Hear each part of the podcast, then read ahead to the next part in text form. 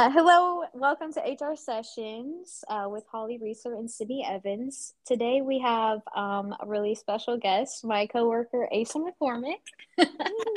he um, is a talent partner here um, at Performance Health, and um, we have a couple questions for you today. So thanks for joining us, Asa. Hi, everybody. Thanks for having me. um, so Ace and I, I mean, I started back in January, so we've been working together for um, almost a year now, which is crazy. But um, you've been here two years, right, Asa? Yes, right at two years. So it, um, I don't know, it's been a long two years. I joke and sometimes say it feels like 10 years, but all in a good way. So. mm-hmm. Yeah, no, everything that I know here in this job is from Asa. So um, we're excited to have him. But um, no, go ahead and tell us um, about your HR journey and kind of how you got here to Performance Health because um, I know you graduated a couple years ahead of us. So, kind of tell us your experience before this. Sure. No, and um, the journey here is absolutely a little different, um, probably than a lot of people. So, um, in undergrad, I studied public relations. Um, so, mm-hmm. my uh, major was tied a lot to, you know, strategic communications, marketing. Um, there were some business mm-hmm. courses tied in. Um, but I actually, um, during undergrad at Ball State, had no um, formal HR classes, HR training. So really, it was something I guess that I had not um, been opened up to. Right, it is not a career path that um, somebody had explained to me and shown me. Um, but about four years ago now, I think uh, sounds crazy to say that, but about four years ago, mm-hmm. I had a uh, friend um, so I'd finished school. I was kind of in between, um, but a friend who started uh, working at a staffing company, uh, doing mm-hmm. recruiting and a few other things. Um, so she had me stop by just to meet their team and find out what they're doing. Um, and that's actually the start of the domino effect, I guess, that uh, left me here. So um, mm-hmm. again, like four years ago, started um, working in staffing, high volume recruiting. So we're working on positions that distribution centers, warehouses, call centers, um, all kinds of you know different facilities, I guess, across the Central Indiana market. Um, so I did that for about two years, um, and then from there, um, you know, I enjoyed my time there. It was a lot of uh, fast-paced work, um, but I wanted to leave the agency setting and kind of get more on the um, corporate route, which led me to mm-hmm. Performance mm-hmm.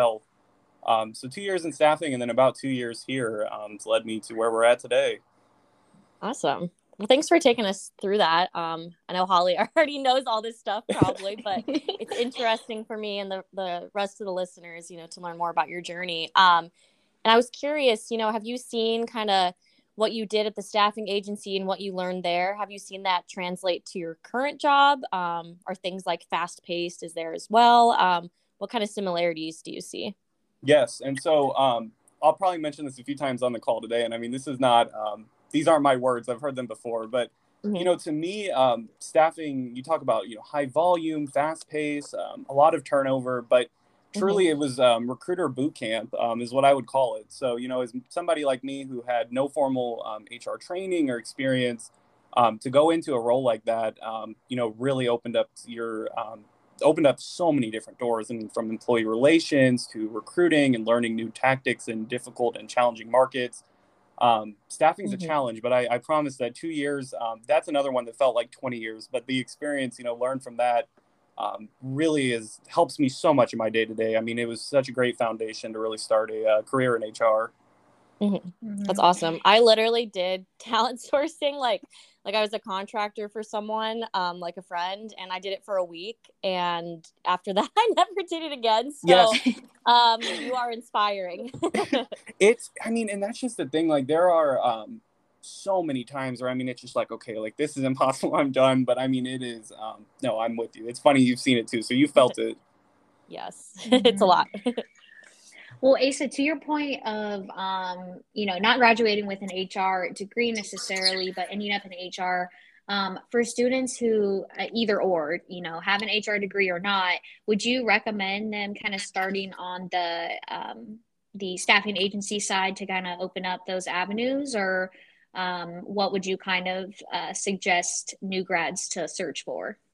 So I'll tell you that um, I'll answer this in two ways. So for somebody um, like me who actually did not have um, the formal HR experiences, um, the internships um, prior to, I guess, learning about this career path, I think staffing is an avenue that will open up that door um, quicker for a lot of people. So, I mean, just put this in perspective, you know, just in central Indiana, there are probably two to three dozen staffing firms, you know, each that are going to have 10 to 30 entry level recruiters. So, you talk about a path that is um, more open, I guess, to have more candidates joining each year. Um, staffing is really a um, door, I guess, that is open more often than not, right? So, there's typically mm-hmm. opportunities mm-hmm. for a new grad or for somebody with no experience, right? You could find somebody that's um, worked in retail, they worked in um, other customer service functions, you know, that may do well in that industry. So, for somebody who has no experience, but they know that they need to have that training and experience, absolutely a great path to go.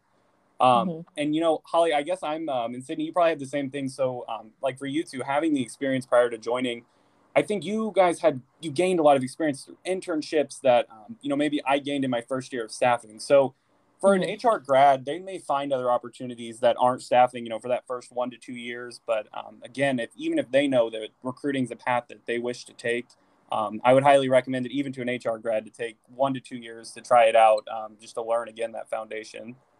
Mm-hmm. Yeah, I think it's a great avenue, and I mean, I see, like you said, so many of those positions being open, and I feel I feel like sometimes like staffing agencies have like a bad reputation. Like Holly, I don't know if you found in like classes or whatever, they'd be like, you know, that's not HR. And it's like, yeah, whatever. Like I think it's teaching a lot of the same skills. So did you mm-hmm. see that at all, Holly?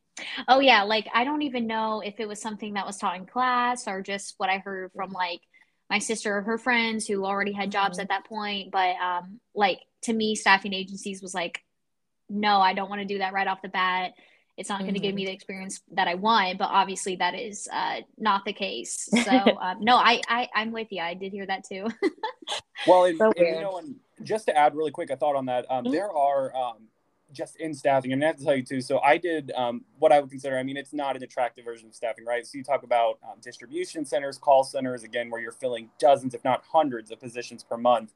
Um, I do have friends that actually, interestingly enough, have been in healthcare staffing over the last two years. Um, so, mm-hmm. especially during COVID, right? We have um, friends that are working to staff RNs. So, I mean, I know that you hear about travel nursing, that's been a really popular thing, but um, mm-hmm. behind the scenes, you know, that's a staffing agency. These are new HR professionals that are working um, and gaining some amazing experience right now, especially during COVID. So, there are some actually cooler industries in staffing. So, I'm not a living example of that, but definitely um, if you are looking, look into healthcare, look into um, events, you know, in downtown Indianapolis, you know, other event centers that may have to staff up and ramp up. There are um, a lot of cool angles that you can kind of look at in there.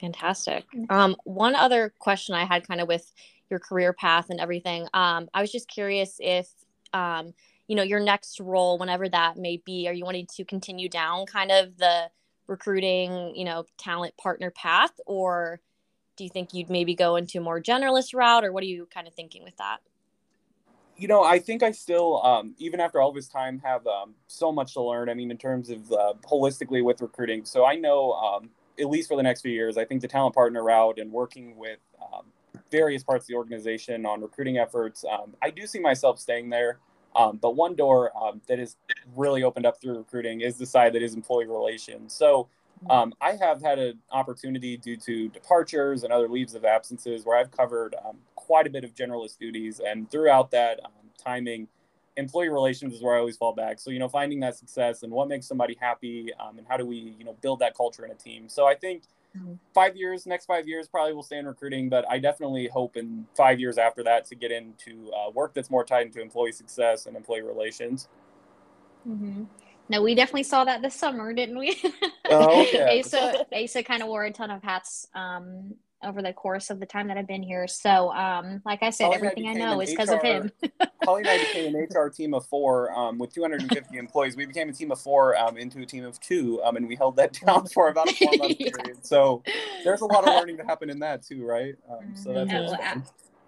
absolutely no, that's that's awesome. But um, kind of getting more into um, recruiting. So I know there's a lot of stuff going on. There's uh, staffing shortages, there's COVID, there's plenty of other things um, going on. But despite everything, uh, what is the biggest challenge in recruiting overall? Okay, so I will tell you that my biggest challenge in recruiting is more of a personal problem. So somebody may not have the same problem, but um, I'll tell mm-hmm. you, and you know, again, I've read other writers that say this. I've read, seen the TikTok. So this, these are not, I guess, exclusively my thoughts, but you know, as a recruiter, um, when I find somebody, right? So we have reached out on LinkedIn, we have reached out through whatever method. You know, at that mm-hmm. point, I've looked at your qualifications. I've seen that I think you could, um, based on experience, be a good fit for the organization. So from the moment that we first interact, I'm always rooting for the candidates, right? So even if there are five in, for the same position, I'm always rooting for each one of them. So my largest challenge truly comes down to as we work through the hiring process and candidates are not selected, delivering uh, that communication. It is an extreme challenge, mm-hmm. um, and it's something that I have spent four years trying to overcome. Um, it's something I take personally. You know, it's hard giving feedback and letting somebody know that despite their best efforts, despite making it through four rounds of interviews, you know, they weren't selected. Um, and I think as a candidate, and you two can probably attest to this too, but after you hit a certain point in the interview process, you know, the company owes you a not an explanation, but they owe you to talk to you on the phone, right? And at least explain yeah. that they're not moving forward. Um, in most cases, uh, companies will send that rejection email even if you've came and seen them 10 times, or uh, you won't hear anything at all. Um, so mm-hmm. I won't do that as a recruiter. I will still reach out and I will have the conversation. Um, it's extremely challenging. I've done it dozens of times, especially in this job as it's moved more towards the recruiting or corporate route. Um, and it's not easier. So it's still a big challenge, but delivering rejections and letting somebody know, I guess, that they're not going to continue in that hiring process to the final um, end result. Uh, that's my biggest challenge. So I hope that answered the question. It's probably a um, different way of uh, thinking with it, but. Mm-hmm. No, I'm sure a lot of people can relate. Um, we have like a recruiter on our team, and she'll talk about like you know, I have four phone calls today where I have to reject people. And I'm like, that must be just exhausting. Like, right. I couldn't and, even imagine. No. And I mean, again, and it goes back to, um, you know, as a candidate. So when you do get those rejection emails, um, I'm somebody gathered on this phone call. I take things personally. So, you know, sometimes, you know, you're hurt, you're offended. Um, but don't ever think that that HR team or that recruiting team wasn't behind the scenes rooting for you the whole way. So it's hard mm-hmm. for us mm-hmm. to deliver that news. It is hard for you as a candidate to get that news, but um, it's just a challenge, you know what I mean? And it's uh, we'll see how that kind of progresses. I mean, as we continue to move forward, but um, it's unique. Mm-hmm. Yeah, and I I was wondering, what's your opinion on like, you know, let's say someone just goes through like a phone screen with you or you know something like that, and they don't make it to the next round. Do you still give them that phone call, or do you just email them at that point? So what I would say on that one, and I actually was thinking about this when I um, was answering that actually. So and you guys tell me because Sydney, I know you may um, have an answer to this too. I really feel that the phone call, especially, you know, there may be times where you're just, um, and I keep saying the word foundation, but you're really explaining the company culture. You're finding out what they're looking for. Um, due to the volume of candidates that we have to hit on that first round, it is somewhat common to send emails, right? Um, but as they've mm-hmm. met with the hiring manager, they've met with that department or division manager, and they've continued to be pulled through that process, um, that's when I would reach out. So if it's just something where I've solely contacted them, um, I probably still would move forward with an email. But if they've spent any amount of time right with a manager going along the process, I think at that point we owe them a phone call to um, keep them updated. What do you think? Is that kind of in line? Yeah, that's exactly what we do. Yeah. Um, just because you know that first phone screen, I mean, like you know, thirty minutes, whatever. You're not really having that relationship that you get after going through you know three interviews. So um exactly. yeah i was just curious because we were kind of going through like yeah at what point is it email? What point is it phone call? So i'm glad to see we're aligned on that. Yep. Oh yes. Awesome. More um recruiting questions. Um as someone again that has only been a recruiter for like a week um i would love to hear more about just kind of what does your day-to-day look like? Um you know the time management of it just just how do you how do you do your job every day basically yeah so if i have learned um, anything in my four years is that um, this job will never provide a structure right so no two days will ever look the same um, I, it's shocking. I mean, you would think as a recruiter, you could schedule your phone calls, you could schedule your uh, meetings with managers, and that things could kind of uh, simply uh, flow together. Um, but if I've learned anything, it's that every 20 minutes something is going to be changing. Uh, you're constantly going to be moving mm-hmm. and running around. Um, so I found, um, you know, somebody who has time management skills, it's going to be a critical function of being a recruiter. Uh, you will be constantly taking a burning hot project and throwing it to the back burner because seven more things have come to the front of the, um, you know, front of your attention that you have to work on. Mm-hmm. Uh, so again, no two days are ever the same, but just exercising time management, keeping notes, you know, keep that to-do list. And even on the days where it is 18 pages long, you at least know what you're doing and you can at least cross things off as you complete them. But um, there are times where it becomes overwhelming, right? Um, we have 40 hours or 50 hours in a given week to uh, get work done, but you may have 100 open positions and you may have 35 open requisitions. So it's a struggle. I mean, there are times where just managing all of that, managing um, openings in 50 different states with 50 different hiring managers, um, it becomes overwhelming. But, you know, through proper time management, staying structured with your calendar. Um, and I have to be honest, uh, this is where I look up to Holly. So Holly is mm-hmm. a OneNote expert. She is um, very, very efficient and thorough with how she keeps her notes and keeps herself uh, straight. So I have to take tactics from other people, right? And so every day I'm learning new challenges and tricks um, from different recruiters on how I can just keep the workload uh, more streamlined to keep everything uh, flowing. But I have mm-hmm. never, and I don't mean this to be like dramatic, but you know, never really will there be a calm period, right? It seems that even um, holiday weeks and everything in between, uh, there's always open positions, and there's always going to be a uh, part of the organization that's growing and uh, working somebody through the hiring process. Mm-hmm. Well, being here and seeing uh, Asa's day to day, I can tell you it is crazy. he uh, he'll be on the call right after the call. Twenty people are online asking him for stuff, so the time management is huge. So yeah, to to all those points, I mean, I see it day to day. It is insane. so, um, but yeah, speaking to some of those qualities actually that you were mentioning, so the organization, the time management, um, keeping good notes, all of that stuff um, would you add to the list of qualities um, that you would kind of recommend for new grads when searching for jobs? So, like, what are some of the things that stick out from a company's perspective um, that would have them reach out to the candidate? I guess, like, what things would stick out from you um, in your recruiting perspective? No, absolutely. So if you are a new grad um, and you're really trying to um, look at the skills that would be important to that entry level role, I think as a recruiter, I'm looking for somebody, um, again, maybe they have no formal experience with HR, but they've worked in areas, um, communications, event planning, marketing. Um, there are so many different clubs and organizations, you know, that students are involved in along the way where um, they're helping with marketing efforts, they're working and they're learning through maybe a PR program, you know, kind of like myself. Um, there are so many different skills that play into being a recruiter um, that really even if there was a i guess bachelor's degree in recruiting it wouldn't do any good because you have to have these different experiences in life to really learn everything you need to know about recruiting. So i think holistically somebody who understands marketing they understand communications public relations um, and they either study that or they're involved in again organizations or clubs they will find success with entry level uh, recruiting roles um, mm-hmm. You know, Holly, I mean, we obviously we both know somebody who, um, again, in, in, marketing grad who um, has found success in an entry level like recruiting coordinator role. So I think um, there's a lot of different fields that you can study as an undergrad to find an entry level recruiting role. So um, never think that you aren't qualified, right? I think anything that you've studied and all of your experiences in life could play into uh, making you a successful recruiter. Mm-hmm. Yeah, I feel like people always are like, I need to have like, you know, recruiting internships and just very specific stuff. But I feel like employers are just looking for, you know, just kind of those overall skills and um, just kind of willingness to learn. I feel like yep. can be um, a deciding factor as well. Um, so yeah, and even with just general HR too, I feel like there's so many different um, experiences that can fall under that, even if it's not a specific HR internship or anything. Exactly, and you know, one thing too.